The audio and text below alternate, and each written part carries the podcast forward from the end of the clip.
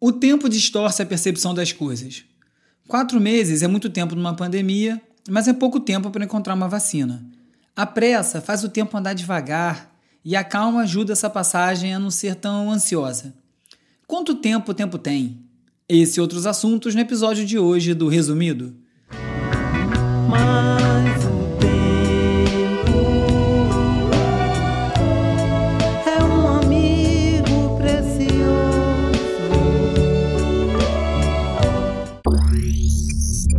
Resumido.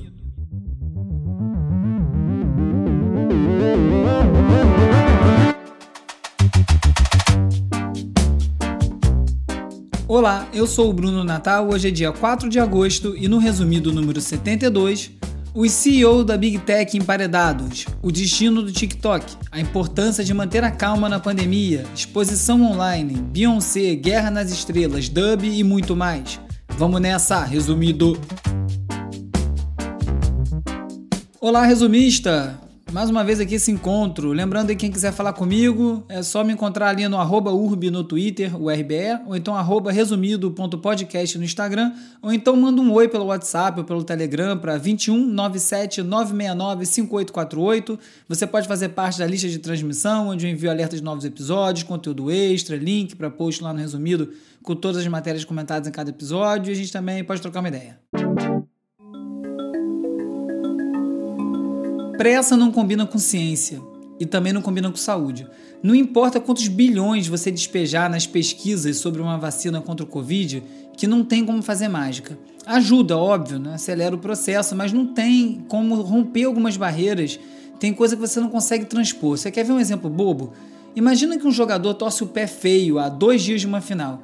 Você pode enfiar ele numa piscina de 2 bilhões de dólares, cercado dos melhores fisioterapeutas do planeta, que ele não vai jogar. É isso. O corpo tem o seu próprio tempo, o método científico também.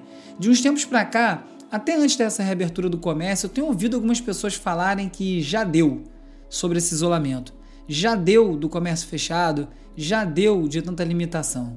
Como assim já deu? Como se coubesse a gente determinar o quanto isso vai durar, como se a pandemia pudesse ser simplesmente encerrada pela nossa vontade. Ué, se dependesse apenas da nossa vontade, não tinha durado nem uma semana, né? Tá todo mundo cansado, não só desse monte de tarefa, mas principalmente cansado dessas incertezas, da falta de perspectiva. Eu entendo também, porque eu me sinto assim. Só que uma coisa que a gente pode fazer agora é respirar fundo, tomar fôlego e seguir. Aliás, isso é a única coisa que a gente pode fazer. E esse cansaço tem levado a uma pressa. E é por isso que agora uma ida ao supermercado também vira uma oportunidade para bater um papo. Que uma reabertura, uma reabertura que devia ser controlada dos restaurantes para almoço em família ou gente da mesma bolha que está isolada, vira motivo para marcar encontro, para rever amigo tomando chopp. E é por isso também que o papo de que a vacina tem que sair até outubro vai ganhando força sem nem perceber que outubro é a data das eleições americanas, não é uma data aleatória, né? O que não dá para entender é que quando a gente determina um prazo para a vacina ficar pronta, as pessoas simplesmente desconsideram os processos científicos. Eu tenho certeza que não tem nenhum cientista que está demorando de propósito. Eu duvido muito que os laboratórios estejam loucos para faturar com isso quanto antes e estejam atrasando alguma coisa. Eu conheço uma par de gente falando aí que tomaria qualquer uma dessas vacinas que ainda estão em teste. Sinceramente, eu não entendo porque a gente deveria correr o risco se tem outras formas mais seguras da gente se proteger, inclusive se isolando. É óbvio que para uma parcela enorme da população, o isolamento não é uma realidade, nem o social e nem uma realidade financeira. Mas sendo bem direto, eu estou falando de gente que não está nessa situação. O MIT Tech Review contou a história de um grupo de cientistas nos Estados Unidos que está circulando uma versão de uma vacina entre um grupo fechado, entre eles, por conta própria, sem nenhum teste, como se fosse, sei lá, droga da vez. Vacina é uma coisa muito séria e os testes também são. Eu li na Stat o relato de uma pessoa que está participando dos testes sobre os efeitos colaterais que ele experimentou e é muito barra pesada. Assim, febres altíssimas, dores no corpo muito forte, dias vomitando. Esses testes clínicos servem exatamente para fazer esse tipo de observação e também os ajustes, porque tem um fator que até outro dia eu nem estava pensando a respeito, que até eu descobri que era uma questão bem real. 50% dos americanos declaram que não vão tomar vacina porque eles estão preocupados com os interesses políticos que estão envolvidos na pressa de se produzir uma vacina. Ou seja, a questão da confiança na vacina é bem real. E como para conseguir atingir esse efeito desejado de neutralizar o vírus e desafogar os hospitais, sistema de saúde, o mundo afora, a maior parte das pessoas tem que tomar, uma vacina apressada com efeitos colaterais fortes ou desconhecidos pode acabar enterrando a operação inteira. E como a gente ainda está sem vacina, esse jadeu é perigoso até porque morrer não é a única consequência negativa de pegar Covid-19. Várias pesquisas têm mostrado que os impactos de longo prazo, as sequelas, podem ser brutais entre os sobreviventes, inclusive criança. Então, simplesmente não vale a pena arriscar. O que a gente precisa agora é paciência, resiliência, porque é isso que a gente tem agora no momento.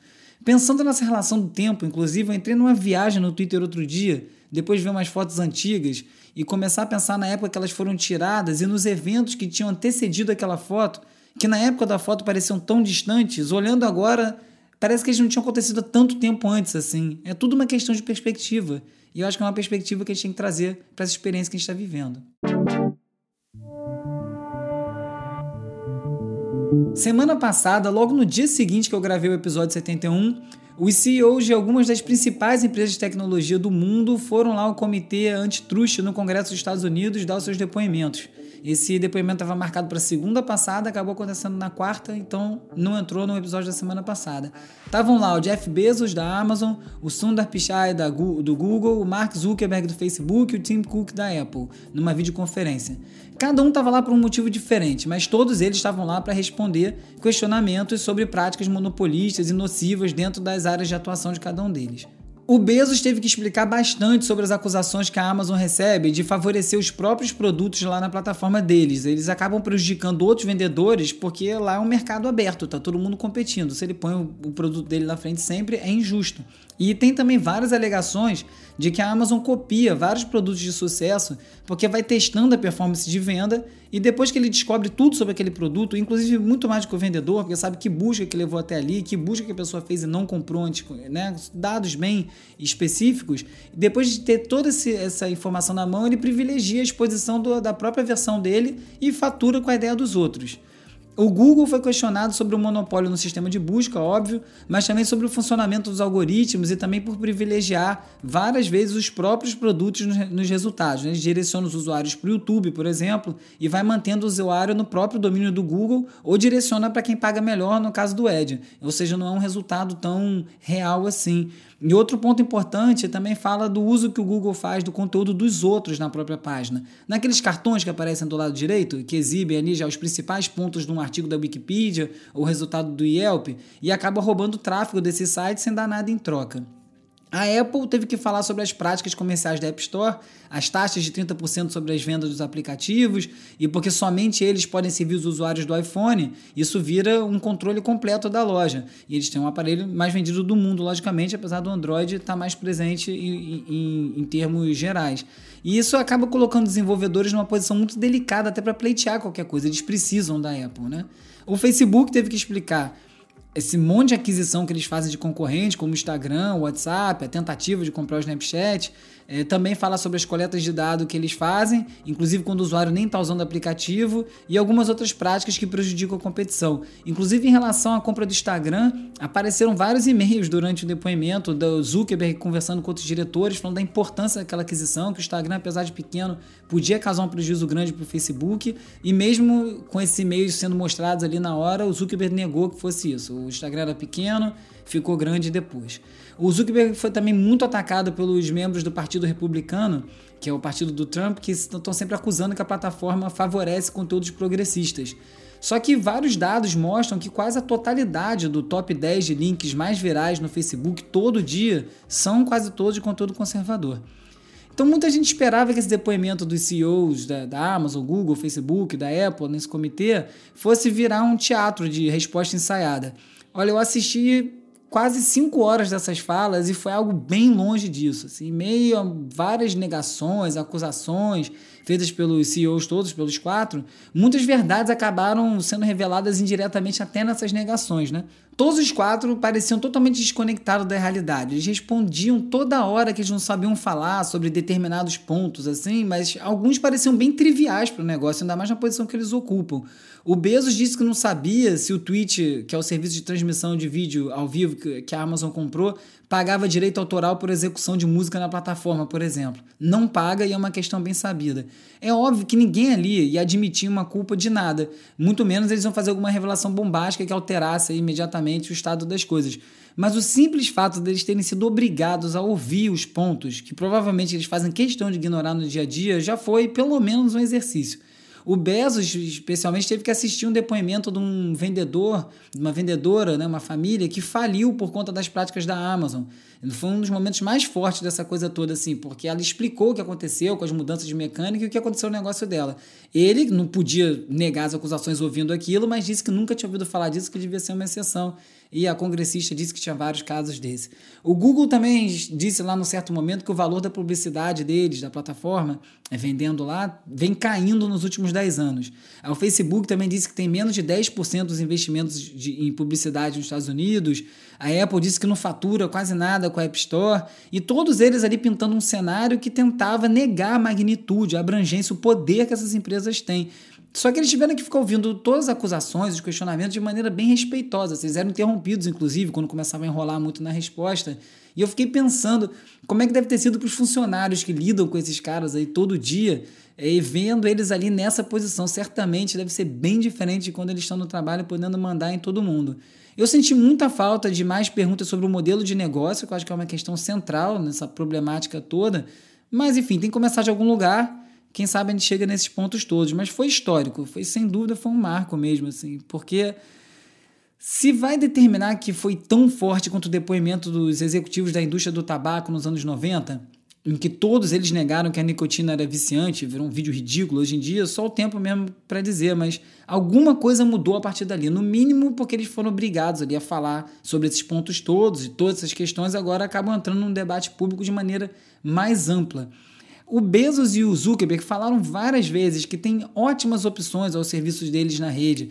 A tentativa, óbvio, era diminuir essa posição de monopólio que eles se encontram, né? mas acabou soando muito mais com um misto de deboche com arrogância. Tipo uma ameaça, sabe? Tá achando ruim? Procura algo melhor. E aí, vamos? E o depoimento dos CEOs no Congresso é parte de um grande debate sobre a regulamentação dos serviços dessas empresas. É uma discussão bem grande que ainda vai se arrastar um bom tempo.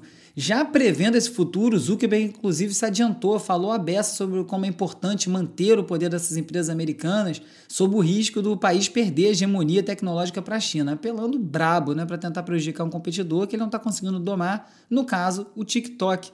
E é justamente esse aplicativo chinês que vai acabar servindo aí de balão de teste para uma possível regulamentação. E vai começar de uma forma bem radical, porque no meio dessa guerra comercial e cultural com a China, o Trump está ameaçando banir o TikTok nos Estados Unidos, a não ser que a empresa seja comprada por um grupo americano. O Trump alega, e não está totalmente infundado isso não, que o aplicativo coleta dados de usuários americanos, o que é um fato óbvio, e repassa ao governo chinês, o que ainda é uma probabilidade, não está comprovado. Em resposta às acusações, o TikTok se ofereceu a abrir o algoritmo, coisa que o Facebook e o Google nem sonham fazer. O TikTok nos Estados Unidos, inclusive, é, é o CEO é um ex-funcionário da Disney que eles tentaram botar alguém para trazer essa credibilidade no mercado americano. Só que tem uma, uma, boa dose de hipocrisia nessa decisão aí do Trump. Né? Primeiro que grande parte das práticas relacionadas à privacidade, das, das quais a ByteDance, que é proprietária do TikTok, está sendo acusada, são exatamente as mesmas que são praticadas pelas empresas americanas lá nos Estados Unidos e no resto do mundo. Além disso, se a preocupação for mesmo política, como o Trump fala que é, está preocupado com os dados de militares, de funcionários do governo, bastava ele proibir o uso do aplicativo por esses indivíduos que estão ali no governo, em aparelhos oficiais, e alertar o resto da população sobre esse tipo de risco. Parece uma medida um pouco descabida em termos de força para o resultado que ele quer. Um pouco parecido com o que eu falei no episódio passado, 71, sobre a questão da suspensão das contas no Twitter de, dos bolsonaristas. Né? Eles têm tweets que são escandalosos, mas isso você não tira conta, você tira o Twitter, né? O, o tweet especificamente, enfim. A discussão estava no episódio, não vou me alongar aqui de novo nisso. Só que esse processo jurídico para forçar a ByteDance a vender o TikTok é complicado e não é muito claro também não. O Trump tem falado direto que tem que ter uma taxa do negócio, tem que ficar com o governo. Que é algo que eu não consigo encontrar uma explicação lógica em nenhum lugar ainda. Parece que ele inventou isso como uma forma de ser um bom negócio para os Estados Unidos. A principal candidata a comprar o TikTok até aqui é a Microsoft. A Apple também surgiu aí agora como uma concorrente, mas tem muita gente dizendo que eles só estão criando um leilão para acabar fazendo a Microsoft pagar mais caro e machucar eles assim. Se efetivar essa compra, a Microsoft vai entrar nesse campo pantanoso aí de moderação de discurso online e vai herdar todas as dores de cabeça que as empresas como Facebook, Twitter, YouTube têm e que hoje a Microsoft não tem. O histórico da Microsoft é diferente, né? são produtos de uso comercial, Windows, Word, Excel, essas coisas. Essas compras recentes, inclusive, que eles fizeram foram o LinkedIn, o Skype, o GitHub, que são, são ferramentas que são mais direcionadas para negócios, né? tem mais a ver com trabalho. Então, de alguma forma, estão todas elas ligadas a essa tradição da Microsoft. O ponto fora da curva mesmo, mais próximo de ferramenta social, são o console de videogame Xbox e também a boa e velha ferramenta de chat MSN.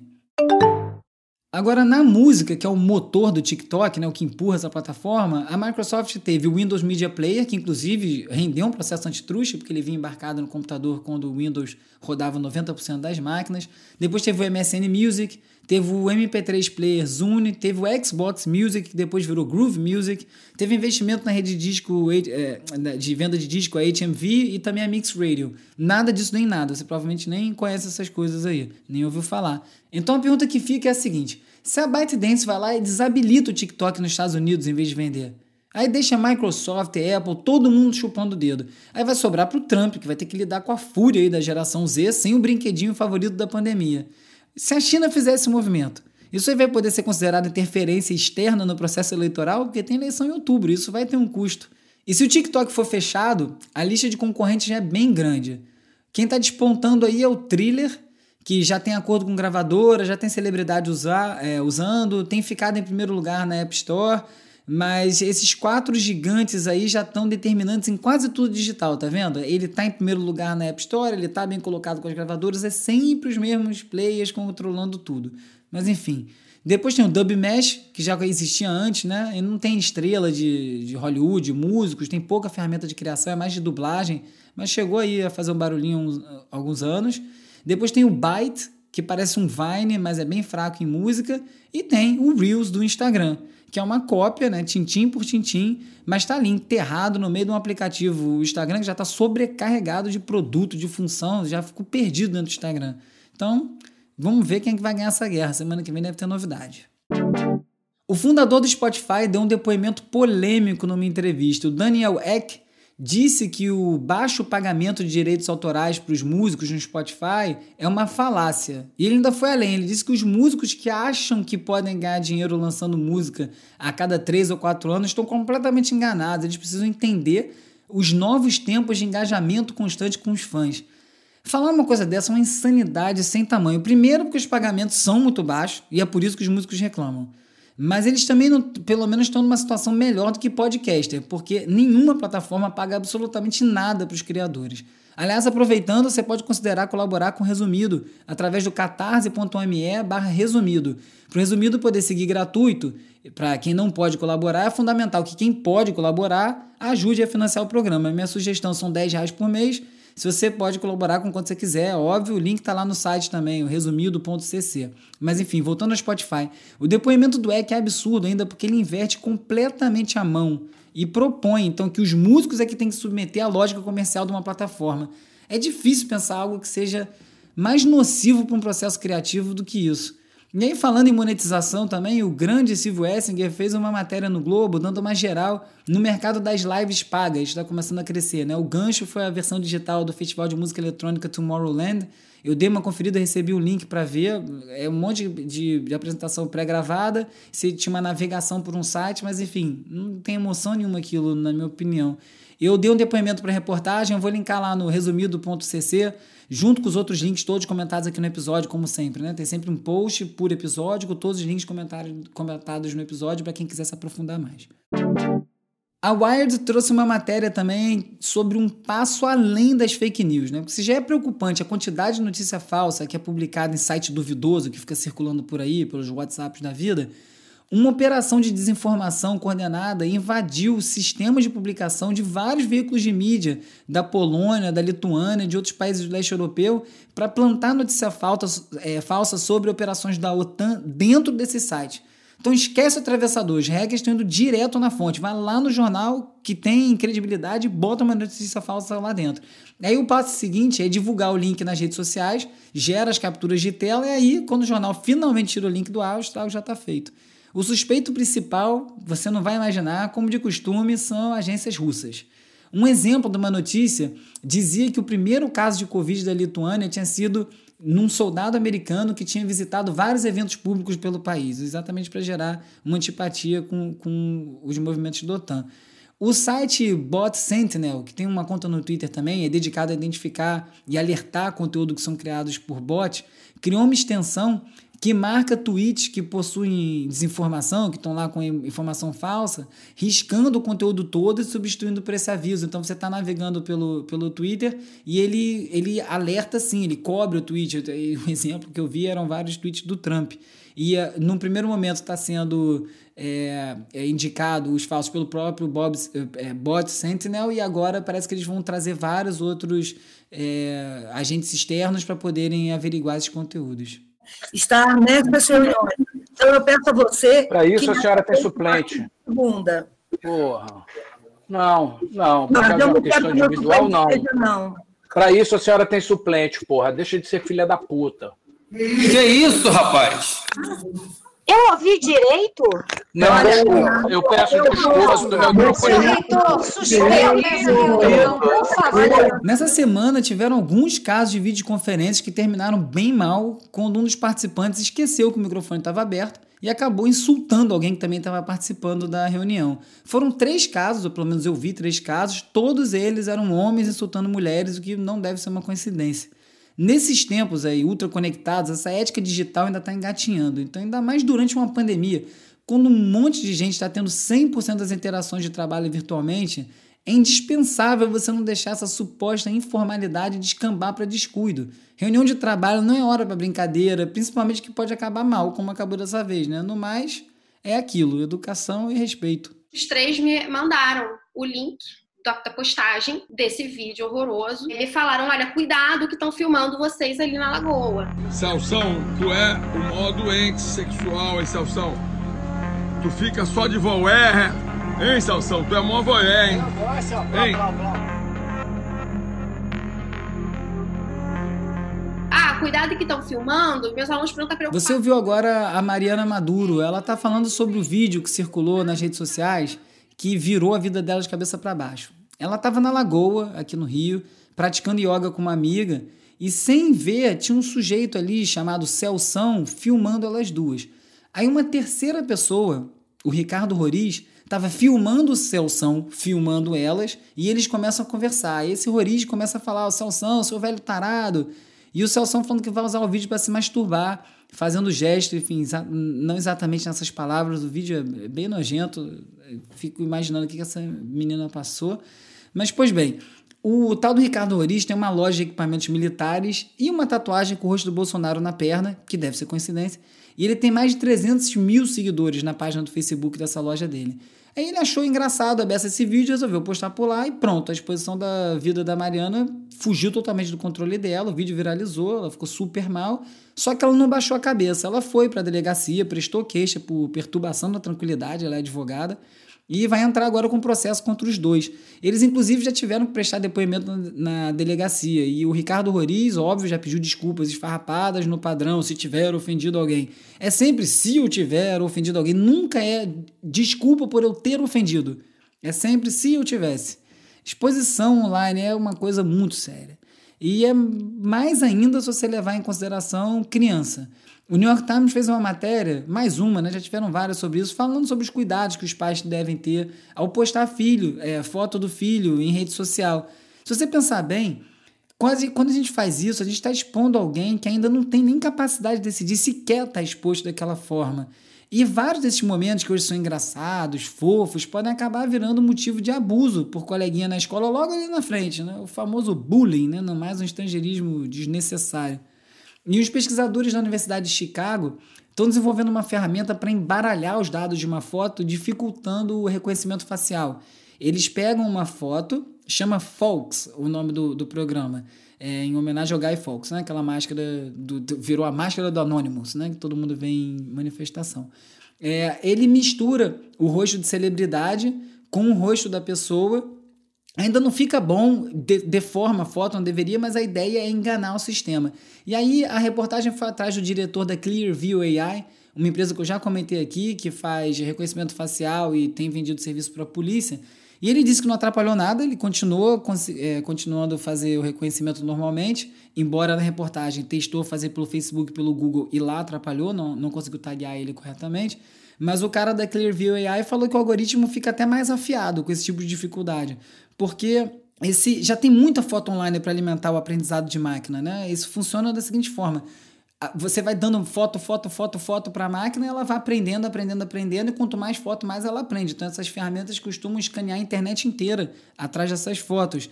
Então, um outro especialista falando da matéria disse que talvez já seja, já seja tarde demais para tentar frear embaralhando. Já tem foto suficiente para essas máquinas aprenderem. Mais um exemplo aí de uma coisa que não teve muita discussão antes, agora está no mundo e vamos ter que conviver com isso aí. Opa, começando aí mais um encontro do esquema né? O que era antes um evento a cada cinco anos, agora está se reduzindo a 15 dias. Isso é um fenômeno, né? Uma que vitória. Coisa, coisas que só a pandemia faz para gente. Bilionários, segurança pública, culpa da imprensa, chanchadas, crentistão, vilões, casa própria, meme, subversão e desobediência civil. Tudo isso em meia hora de papo com os meus amigos do Esquema, o antigo portal de blogs que eu tinha com Alexandre Matias, Arnaldo Branco e Gustavo Mini. A gente tem feito uns encontros quinzenais para bater papo, é, sem roteiro, a gente grava meia hora, depois bota no ar. É, eu vou linkar lá no resumido.cc, vou botar lá o YouTube para quem quiser ver, os papos têm sido bem legal. Depois vou mandar também para a lista de transmissão do WhatsApp e do Telegram. Eu mando o link lá. Hora de relaxar com as dicas de ler, ver e ouvir. Quem está lançando um livro é a Patrícia Campos Melo, grande jornalista, fera brabíssima. Ficou muito conhecida com a série de reportagens revelando o esquema de redes sociais, WhatsApp, financiamento de empresários para essas redes de bot do Bolsonaro. Foi muito perseguida por isso, muito atacada pelo Bolsonaro. Ela está lançando o livro A Máquina do Ódio, que fala justamente sobre esse tipo de estrutura. Temos aí a honra hoje de receber a Patrícia via áudio para apresentar o livro. Fala aí, Patrícia. O livro A Máquina do Ódio surgiu uh, de uma experiência de coberturas de eleições desde 2008, e que esses líderes populistas são líderes populistas digitais que uh, usam de forma muito hábil as redes sociais para tentar influenciar e às vezes manipular a opinião pública. Então, é, o livro conta é, como é que isso se tornou uma parte é, essencial do manual desses populistas digitais, né, e como é que eles usam essas redes para se comunicar diretamente com os apoiadores, para passar uma mensagem sem nenhum filtro, sem nenhuma checagem de informação, sem nenhum contraditório e dessa maneira eles tentam uh, ignorar é, a imprensa profissional, que é aquela imprensa que vai checar informações, que vai ouvir todos os lados. É, e para isso, dentro desse manual aí do populista digital, tem também uh, a deslegitimação e os ataques contra a imprensa, é, ataques crescentes contra jornalistas, né, principalmente jornalistas mulheres. Então, é, o livro conta como é que eles usam esses instrumentos, como é que é uh, o esquema, o mecanismo, né, de você usar Facebook, o Twitter, o WhatsApp, né, quais são as armas que eles têm, como usam, né, como usam nos Estados Unidos, no Brasil, principalmente a partir de reportagens aí que a gente vem fazendo, e ao mesmo tempo é, tem um pouco da história pessoal de como é ser um jornalista hoje em dia no Brasil, é, em que a gente deixou de, de ser aí, narrador observador das histórias e se tornou alvo. Obrigado, Patrícia. Não deixem de ler o livro A Máquina do Ódio, Patrícia Campos Melo. Wujku, ciociu, wasza pomoc jest dla mnie bardzo ważna. Jesteśmy z ciebie naprawdę dumni. Brawo. Dzięki. I dodaj mnie do znajomych. Pewnie, to wyślij mi zaproszenie. Już to zrobię. E exatamente dentro desse assunto, tem um filme na Netflix chamado Rede de Ódio, dirigido pelo Jean Comasa É um filme polonês que fala sobre bullying online, fake news, guerra de, de informação e a repercussão na política e no extremismo. Né? Todos aqui assuntos presentes, constantemente resumidos, até no livro da Patrícia, que acabou de apresentar aí para você sobre o conteúdo dela. É, o filme é muito bom, conta a história desse rapaz que começa a trabalhar numa agência é, e ele começa a produzir fake news para essa agência e campanhas de desinformação com resultados bizarros. O filme é muito bem feito, é um filme muito bom de ver com esse assunto aí tão urgente. Então tá lá na Netflix, Rede de Ódio. You who were formed by the heat of the galaxy. What a thing to be, both unique and com um super time de produtores, músicos, cineastas, atores, estilistas africanos para criar sua própria versão audiovisual da trilha feita para o remake de Rei Leão, a Beyoncé está lançando Black King direto no Disney Plus, um canal é pago, né, que você não tem no Brasil. Então tem outras maneiras de conseguir, tem bastante gente baixando, pelo que eu vi no Twitter. E aí tem várias polêmicas em torno do filme já, como tudo que a Beyoncé faz hoje em dia repercute muito. Então tem gente comentando sobre essas questões da diáspora africana. Tem alguns vendo como exaltação da cultura negra, alguns outros criticando porque caem clichês ou tem um excessivo é, excessiva preocupação com realeza em falar de uma coisa de uma, um ponto de vista colonial, enfim, um monte de gente falando mil regras sobre o que ela falou, inclusive brancos opinando sobre como ela estava falando sobre a negritude dela, que não é novidade, mas fica cada vez mais estranho, ainda bem. E o impacto é tão grande tudo que ela faz que o New York Times chamou sete críticos para analisar o filme. Tem lá sete resenhas, cada um por, um por uma abordagem. Enfim, tudo que ela faz tem repercutido bastante. Que bom ela lançando um trabalho novo. This is why every Star Wars film has the wrong title. What happens in episode 1? We meet Anakin Skywalker, The Rise of Skywalker. Years later, we find out that Palpatine, leader of the Sith, have ordered an army to destroy the Jedi. O vídeo que esse menino fez aí viralizou bizarramente porque ele resolveu reorganizar os títulos da saga Guerra nas Estrelas. E aí o que ele quer dizer é que todos os, os filmes estão com o nome trocado. Por exemplo, no primeiro capítulo, Ameaça Fantasma, a gente conhece o Anakin Skywalker. Então, esse capítulo deveria se chamar Ascensão Skywalker, que é o título do episódio 9. E o 9, que se chama Ascensão Skywalker, o Palpatine ressurge dos mortos, então esse deveria se chamar A Ameaça Fantasma. E o menino fez um vídeo super corrido, assim, simplão, assim, com essa ideia, e o negócio repercutiu muito. O ator que faz o Luke Skywalker tweetou, saiu em toda parte, o menino ficou feliz da vida, fez um outro TikTok depois, falando que não acreditava, mais de 3 milhões de views, e ponto final. Deve ter acabado a carreira dele com isso aí. Salve!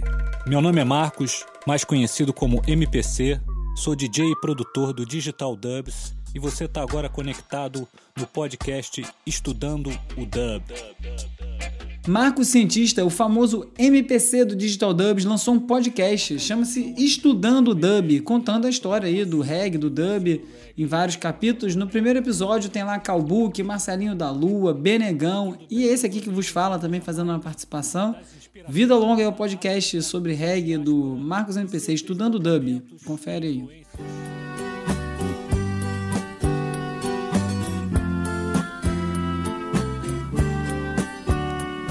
Eu devia estar contente porque eu tenho um emprego, sou dito cidadão respeitável e ganho 4 mil cruzeiros por mês. Para celebrar o anúncio da nota de 200 reais, o economista Bruno Carrasa organizou um fio no Twitter com a história da moeda brasileira cantada na música. Então tem desde Xangô da Mangueira cantando sobre réis até Nelson Gonçalves falando do Barão, passando por Raul Seixas e seu ouro de tolo, Moreira da Silva com seu bilhete premiado, o link para o tweet com todas as músicas, as devidas explicações e a playlist que ele montou no Spotify com isso depois vão estar tá lá no site resumido.cc. Nota de 200 reais, meus amigos. É, é boa para quem quer aplicar golpe, lavar dinheiro ou não conseguir troco na rua. This song is my new jam right here. Uh, performing the song Ablaze from her first album in eight years, Such Pretty Forks in the Road, which comes out tomorrow. Here's the one and only Alanis Morissette.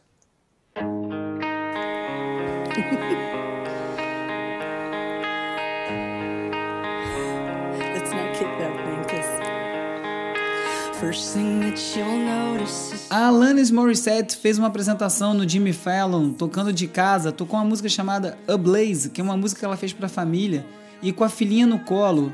E, cara, ficou a coisa mais fofa essa apresentação. A música é meio mais ou menos. Eu nem vou botar lá na Resumido Tracks, né? Que é a playlist que eu lanço toda semana com sete músicas que eu tenho ouvido. A música não vai conseguir chegar aí na, na nossa playlist, mas é muito bonito o vídeo, é muito legal. A menininha interagindo com ela, é uma música que é feita para ela, um momentão, assim, um negócio muito, muito natural. Assim, tocou todo mundo que viu, tá com trocentos views. Mas enfim, música é aquilo lá. Se você gostou desse episódio do Resumido, recomenda para os amigos, posta nas suas redes sociais, segue na plataforma onde você está ouvindo o Resumido nesse momento. Se for no Apple Podcast, deixa a resenha, deixa estrelinha, ajuda muito. Inclusive, se mantém em primeiro lugar no Apple Podcast. Seguimos lá no topo. Lá no site Resumido, como eu disse, você encontra todos os links comentados em cada episódio, resumido.cc. A edição do áudio do Resumido é feita pelo Gustavo Silveira, que é mais conhecido como Músico Nerd. Você pode conferir vários tutoriais de música e tecnologia no musiconerd.com. Eu sou o Bruno Natal, obrigado pela audiência. Semana que vem tem mais resumido.